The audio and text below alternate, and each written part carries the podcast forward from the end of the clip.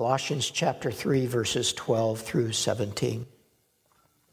Therefore, as God's chosen people, holy and dearly loved, clothe yourselves with compassion, kindness, humility, gentleness, and patience. Bear with each other and forgive whatever grievances you may have against one another. Forgive as the Lord forgave you.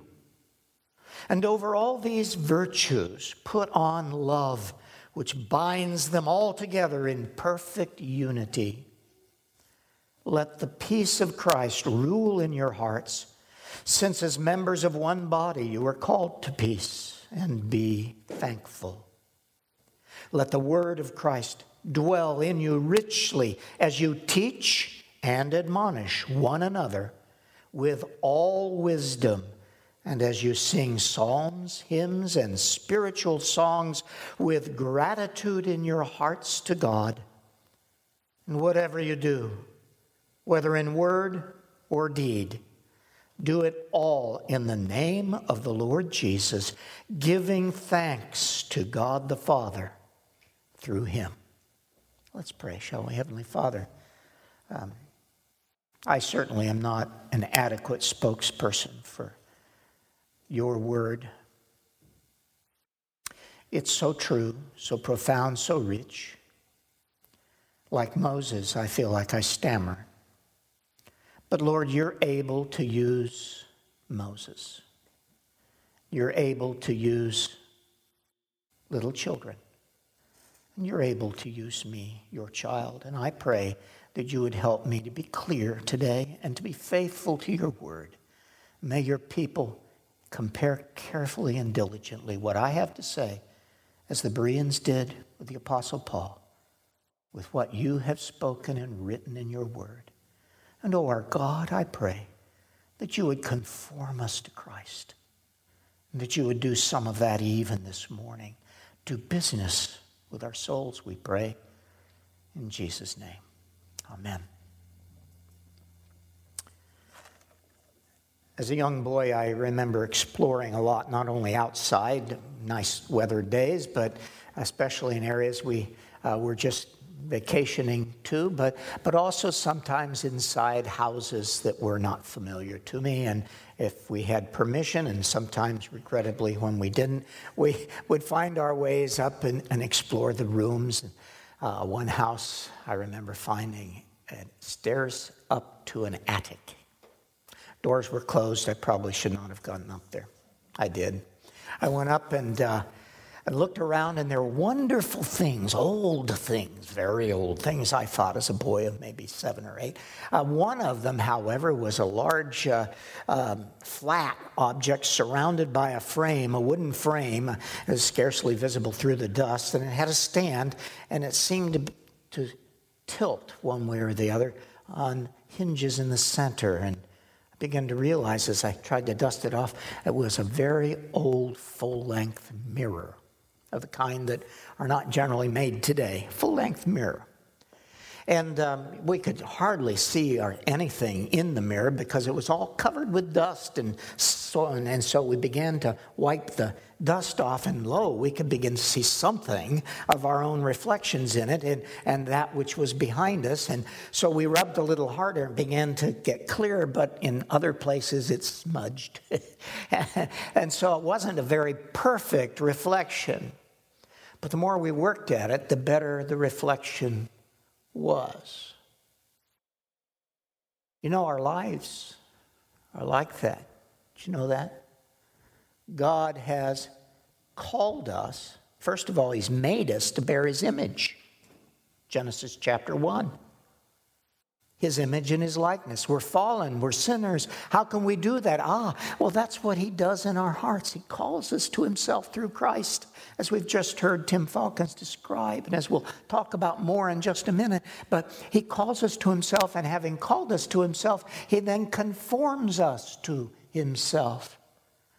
And that's a process, an ongoing process. The moment that we come to Christ, we are clothed with his righteousness in God's eyes. That's called justification. We're declared, we are declared not guilty before the bar of God because of what Christ has done. And having been declared not guilty, we are received into the family and have all the, the privileges of being sons and daughters of God, the King. But that doesn't mean that then we're f- free to live our lives just as we always did in all of our bad habits and in all of our selfish and sinful um, desires. No, no, no, no, no.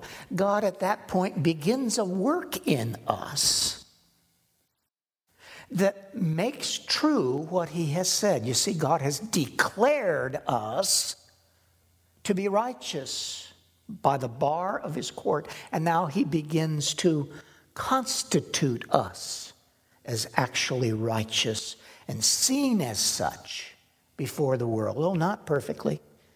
Our lives are like that mirror, you see. And the longer the Holy Spirit works in our lives, the more like Jesus we are, but also, ironically, the more we are aware of those places where we aren't good reflections. And so our conscience becomes ever more sensitive the holier, that is, the more like Christ we become. It's one of the ironies of the Christian life, and it's not finished until God calls us home or comes in the clouds of glory at the close of history. As believers, you see, we're called to be reflections of God and of Christ in the world. And as believers in Christ, we may do so in the first place because He has given us a new identity. The immediately preceding context in this chapter of these verses uh, verse 3, we read, For you died. Get that? You died, past tense. No more. No more Sam Larson. Put your own name there. No more you. You, as you were, died.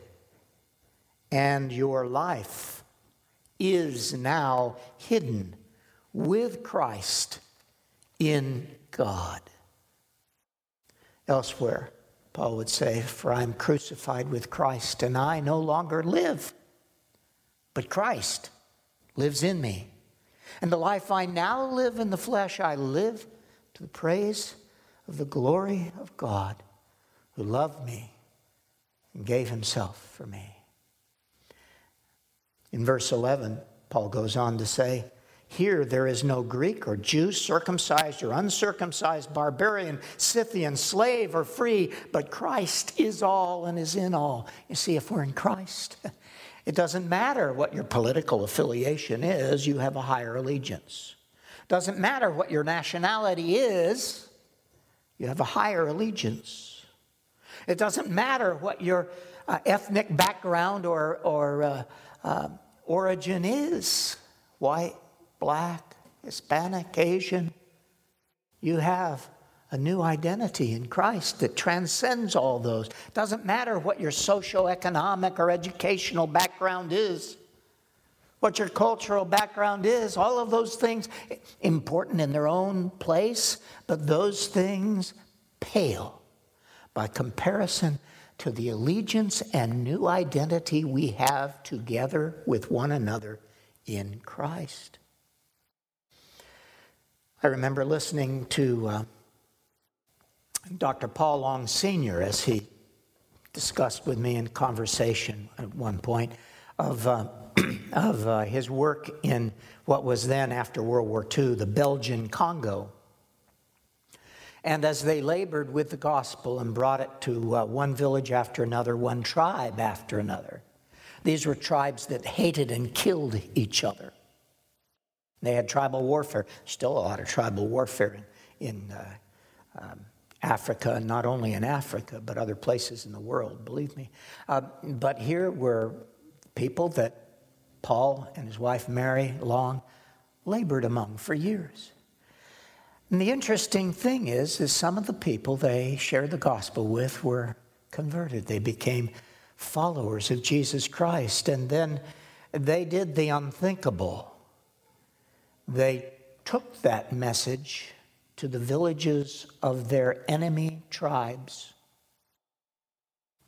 And then some were converted by those messengers who brought the gospel.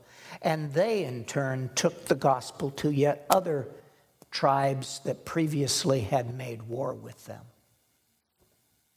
Now, those who had not been converted were in the majority, make no mistake.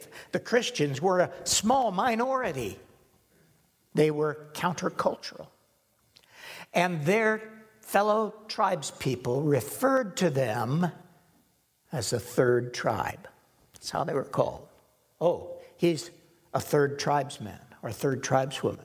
Oh, they belong to the third tribe. It's not our tribe, it's not us, but it's not our enemy tribe either. It's strange. It's something we've never seen before. It's a third tribe, an all tribe. it included white and African of any other tribe. It included men and women together, regardless of their status socially. It was different. A community that was forged around an allegiance to Jesus so strong they were willing to risk death by walking into the villages of their sworn enemy tribes. How is it with us, Christ community? Do we love each other that way? Do we care enough about our community? And those that don't know Jesus, that we're willing to suffer a sneer, to bear the reproach of our God? The reproaches of those that fell upon you have fallen upon me, said the psalmist. And the disciples recognized that as fulfilled in Christ. See, we do have a new identity, but our identity stems from three things mentioned here, other things we could add, but three that are mentioned here. First, that God has chosen us, verse 12. Chosen, the same word as elect. And the notion of chosen and all that it means is found in Ephesians chapter 1, among other places, in verses 4 through 6. And there we read, For he chose us in him before the creation of the world to be holy and blameless in his sight. In love, he predestined us to be adopted as his sons through Jesus Christ in accordance with his pleasure and will to the praise of his glorious grace, which he has freely given us in the one he loves. It's no accident you're here this morning. If you love Jesus, that didn't start from you. God put that in your heart. And you can be sure that the one who began a good work in you will perform it to the day of Jesus Christ. His love never gives up, never runs out on you. God has chosen us and he also dearly loves us. In verse 12, he says, You're dearly loved. It's the same terminology, the same root word that in Mark 1 11 is used by God the Father as he speaks to his son as he steps out from the midst of the Jordan, having just been baptized. And the voice from heaven says, You, speaking to the son, you are my beloved Son, in whom I am well pleased. God says, You are loved. How loved? Like that. How can it be? Because you're in Him, and the love for the son, of the Father for the Son and the Son for the Father embraces us with a love that will never let us go. And that is an encouraging thing in a world that seems disintegrating round about us. He's chosen us, He's dearly loved us, and He has called us. Verse 15 called. Genesis 1, verse 3, we read that God uh, said, Let there be light. And there was light. You see, when the king speaks, it's done. He called it into being. And in 2 Corinthians 4, verse 6, we read, For God who said, let light shine out of darkness, made his light shine in our hearts to give us the light of the knowledge of the glory of God in the face of Christ. I can't pass this verse without noting that the word knowledge here is not a, Col- a Colossian pagan notion that he's writing to some there who have a pagan pre Gnostic notion of knowledge that is uh, somehow arcane and, and abstract and separated from what anybody else would know. No, no, no, no, no. This isn't simply cognitive awareness of certain data. That's not the word here. The knowledge means the experiential knowledge, an understanding that comes from life with and in God. Paul can say, speak about this mystery, he says, which is Christ in you, the hope of glory. He's chosen us, He's dearly loved us. He's called us. How can we not have a new identity? An identity that is forged and welded with Him and therefore with one another. And so, secondly, as believers in Christ, we're intended to mirror Him in our character and relationships. Verse 12 says we're called to be holy. I don't know about you, but when I grew up, that word holy meant something that was sort of you know, out there and different and weird, strange, abstract. Yeah, it was religious and spooky and mystical and all of that. That's not what it means. That's what I thought it meant. That's what a lot of people, I think, think it means. And I was a preacher's kid. I should have known better. Holy means something else. Holy is referred to God. Holy is referred to those things that are uh, associated with God, that God has therefore declared holy. Or rather, He's declared holy and therefore they're associated with God. It's a better way of putting it. And so the tabernacle's holy. The bread of the presence is holy. And believers are holy. And the community of believers is holy. Holy refers to the presence of God ultimately shown in his glory cloud that is so refulgent in splendor that it cannot be penetrated. It's said that the high priest in Old Testament days wore a cord, a rope, tied to himself. And when he went in through the curtain to the Holy of Holies, if he were struck dead, no one could go in and help him. They'd have to pull him out. Why were they afraid of that, huh? Because you see, he was entering the presence of God, and God had said on Mount Sinai to Moses, There shall no man living see me, see my face, literally, and live. So, what does God do? He puts Moses in the cleft of the rock, covers him with his hand. Picture of Christ who is the rock, who gives the water of life, but also is the rock who gives us refuge. And that was understood. That's another sermon by, it's understood by Elijah when he comes back to that mountain to tender his resignation and finds God has other plans.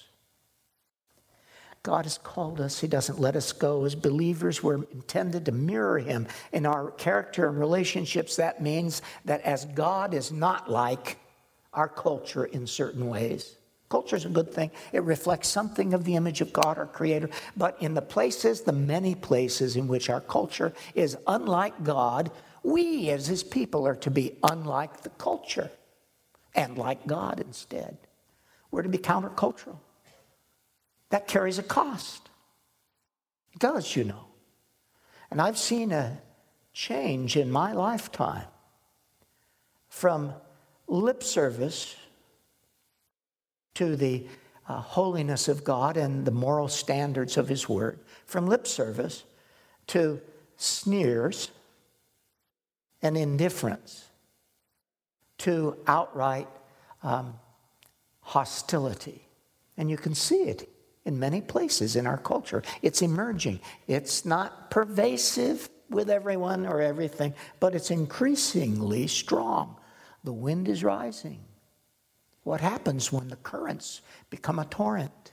We may yet, in our lifetimes, face the kind of persecution that Christians in this country have for 400 years not had to face. And that, my friends, is an anomaly in the history of the church through 20 centuries and around the world, and we take it for granted. We may face that.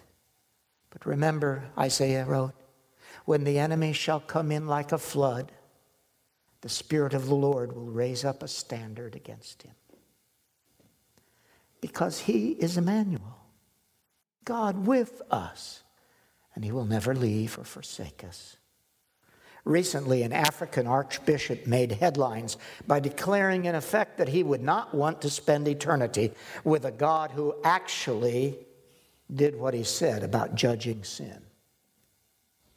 Our culture seems intent upon closing the gap between fallen humanity and God, not so much by calling men to higher standards of living, but by bringing our so called God down to our own level thereby seeking to justify our own lifestyles and failures instead of holding our lives under the searchlight of God's Word. Oh, how different is the God of the Bible who calls himself a consuming fire and whose holiness presents a barrier utterly insurmountable to fallen humanity, except and only except through his own gracious bridge. Who's that? The day after his baptism, John saw Jesus coming to him and he said, Behold, the Lamb of God who takes away the sin of the world. Have you come to understand you need that bridge? That without him you cannot be reconciled to a holy God. You stand yourself under the righteous judgment of such a God, and there is none righteous, no, not one. The wages of sin is death.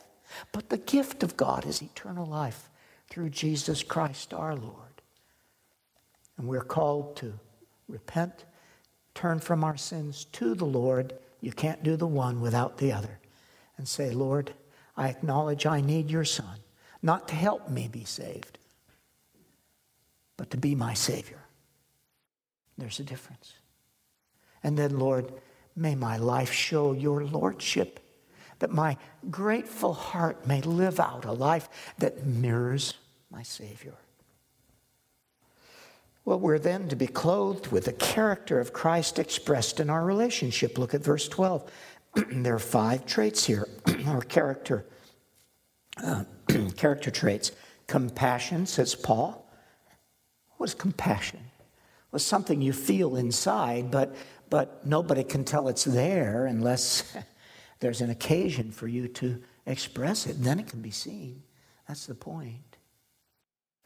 That it's not just done perfunctorily. There are those who give to charity and they really don't care about those they're giving, but they give for their own sake or just to, to uh, get the uh, person who's asking for help off their back. Uh, but that's not what compassion is. Compassion says, I really care. I feel with you about it. I want to do something, whatever I can. We may not be able to do everything for everyone. We can't. Only God is sufficient, all sufficient. But there will be times when we can do things, do we?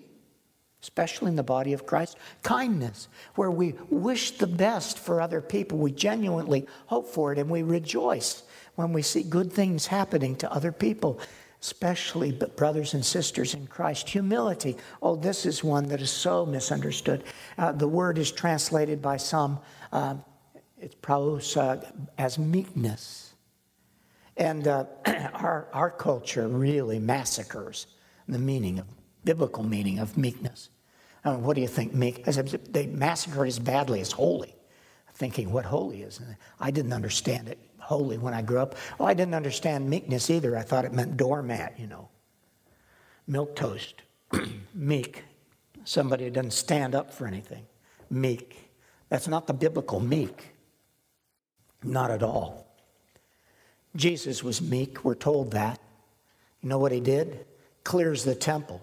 How do he do that? Makes a scourge out of cords and goes through the temples, cracking that thing, I'm sure, and overturning the tables with money changers, driving out the cattle uh, and uh, uh, sheep and, and goats that were there. Uh, they should selling them wasn't so much bad, except they were doing it dishonestly. Uh, the mount, they were defective animals and they were charging an inordinate price for them. So they were thieves in the first place, but they were in the court of the Gentiles, the only part of the temple Gentiles could come that far and hear the Psalms of Zion sung the gospel, as it were, in its Hebrew garb and see the sacrifices that pictured the Lamb of God, what he was going to come to do. They could come that close and know they were being pushed out because Gentiles didn't count. Jesus turned them out. And the disciples remembered the verse Zeal for your house has consumed me. We'd say eaten me up, but the original language says eaten me down. That's a different way of expressing it. Consumed him. Zeal. Meek Jesus. He could withstand the accusations of the Pharisees, Sadducees, scribes, teachers of the law, who those who wanted to twist the law for their own advantage and make take advantage of widows and orphans, and they did. Jesus almost it looks like he's picking confrontations with them in order to bring out clearly on behalf of those who are being suppressed and oppressed, he, to clearly bring out the meaning of Sabbath. Is it wrong to do good on the Sabbath? They wouldn't answer him. Jesus was angry. It's one of three times we're told he's angry. That's another sermon. Bottom line is gentle Jesus, meek and mild, is not the Jesus of the New Testament. In fact, in Numbers chapter 12, we read about Moses. And at one point, Miriam and, and Aaron, who were anointed by God to, to lead God's people as high priest, and, and Miriam also um, uh, led the women in some, some songs of praise. And so they're his older siblings. They come to, come to him and say, You shouldn't be taking so much on yourself. We are equal with you and have equal vote.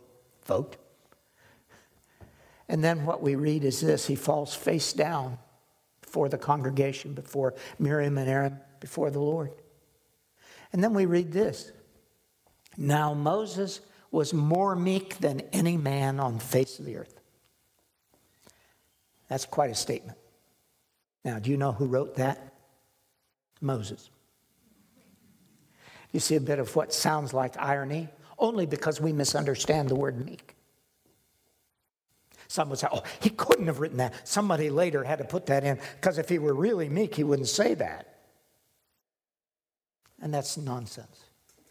See, humility, true humility, is neither, on the one hand, taking credit for what God has done, that's pride, nor denying that God has done anything in us of significance, that's false humility.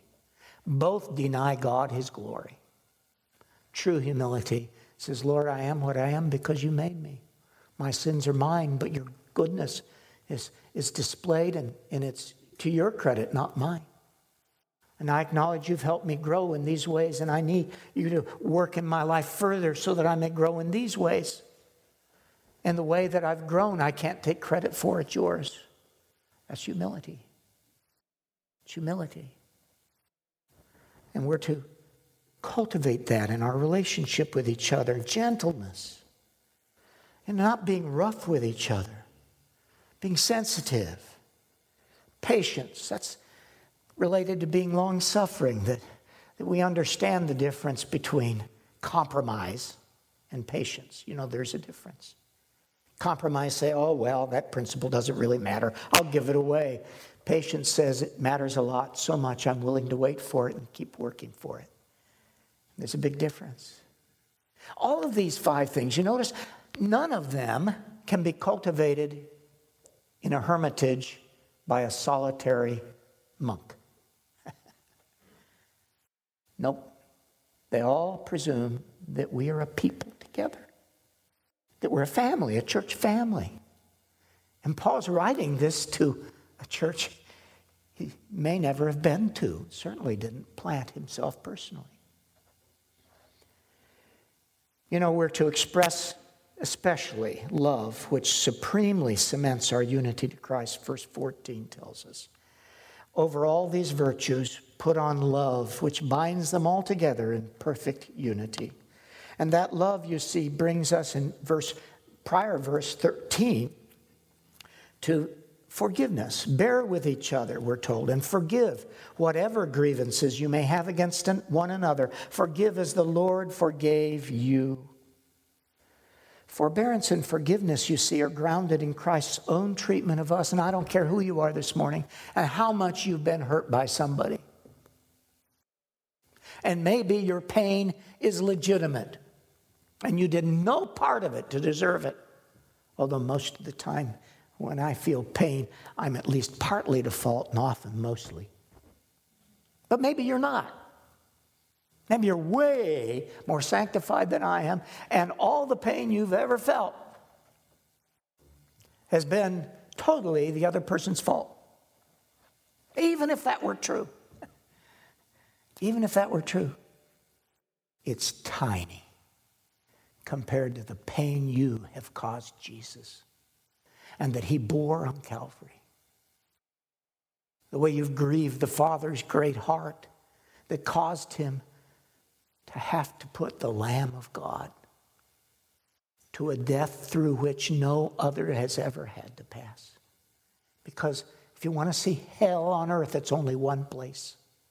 It's the six hours, and especially the three hours of darkness on the cross, wherein Jesus cried, My God, my God, why hast thou forsaken me? You have grieved Jesus far more than anyone could possibly have ever grieved you. And he forgives you. He loves you. He stays on the cross when he could have come down at any moment. The nails could not have held him with 10 legions of angels at his back, and one would have been enough. He stayed on it because he loved you. If you're his child, he loved you by name until he could say, Tetelestai, it is finished. How much more should we be forgiving toward each other? I'm, uh, I'm just humbled when I think of how much he forgives and how, how often my first instinct is not to. Thirdly, as believers in Christ, our behavior toward one another will be a reflection of gratitude to God. Verse 15, Paul says, and be thankful. Verse 16, he says, with gratitude in your hearts to, to God. And then in verse 17, he says, whatever you do, whether in word or deed, do it all in the name of the Lord Jesus, giving thanks to God the Father through him. See, our thankfulness is to show. It's to show because, well, that's part of the peace that God gives, is a peace of gratitude. We need to cultivate, as it said, as it's sometimes said, an attitude of gratitude. And that will show itself not only with peace with God, but with each other. The peace of Christ, you see, is to rule in our hearts. Verses 19 and 20, we, we read that uh, in chapter, I'm sorry, chapter 1 of this epistle verses 19 and 20. For God was pleased to have all his fullness dwell in Christ, and through him to reconcile to himself all things, whether things on earth or things in heaven, by making peace through his blood shed on the cross. Again, a few verses later, verse 24 now I rejoice in what, I, I, what was suffered for you, and I fill up in my flesh what is still lacking in regard to Christ's afflictions for the sake of his body, which is the church. You hear that? The body is of Christ is the church. I said, well, wait a minute. What does Paul say there? He filled up what was lacking. Didn't Jesus say it was finished? yes, and it was. But you see, Paul understood something. He was persecuting the body of Christ, and Christ appeared to him and said, Saul, Saul, his name was Saul back then, Why are you persecuting me? See, the church, to persecute the church, to disrupt the church, is to give pain to the Savior who is its head, and, and the church is his body. And Paul understood then that when Christ has done what he's done on the cross, he accomplished it, and now what remains is for it to be worked out in the lives of those whom he has redeemed once for all on the cross. That's filling up the measure of the sufferings of Christ. And that's why Christ could say, You're persecuting me, Paul, Saul. You're persecuting me. The sufferings of his people are his sufferings, and that was after the cross and resurrection. So, brothers and sisters, we need to understand that we too have to cultivate a peace amidst the storm that recognizes our unity in the body of Christ. Can't have unity without peace. And finally, the songs of grateful praise to God are to mark our gatherings, verse 16. And I love this verse, Colossians 3:16. Let the word of Christ dwell in you richly as you teach and admonish one another with all wisdom, and as you sing psalms, hymns, and spiritual songs with gratitude in your hearts to God. Now, psalms, hymns, spiritual songs, the original language here is the same, uh, are the same words that are used for the three divisions of the book of Psalms in the Greek's translation of the Hebrew, the Septuagint, which was often quoted by Jesus and the apostles. But it, these terms are also used in other places in the New Testament for other kinds of singing. So it doesn't mean that we're only to sing the Psalms, although we certainly may do so and do at Christ community. But the point is that as we sing, our songs are to be biblically grounded. We're to teach and admonish each other. Did you realize you're doing that when you sing? Not only yourself, I mean, we, there's the words of the one, we're speaking to ourselves, oh my soul. Praise the Lord, oh my soul. But also, we admonish each other. We call out to the people of God to join us in reverent praise. Friends, what characterizes our worship at Christ Community? Do we come to worship primarily for our own entertainment and recreation? Do we perhaps think that God is somehow honored to have the opportunity to have an audience with us rather than we being honored that He would invite us to have an audience with Him?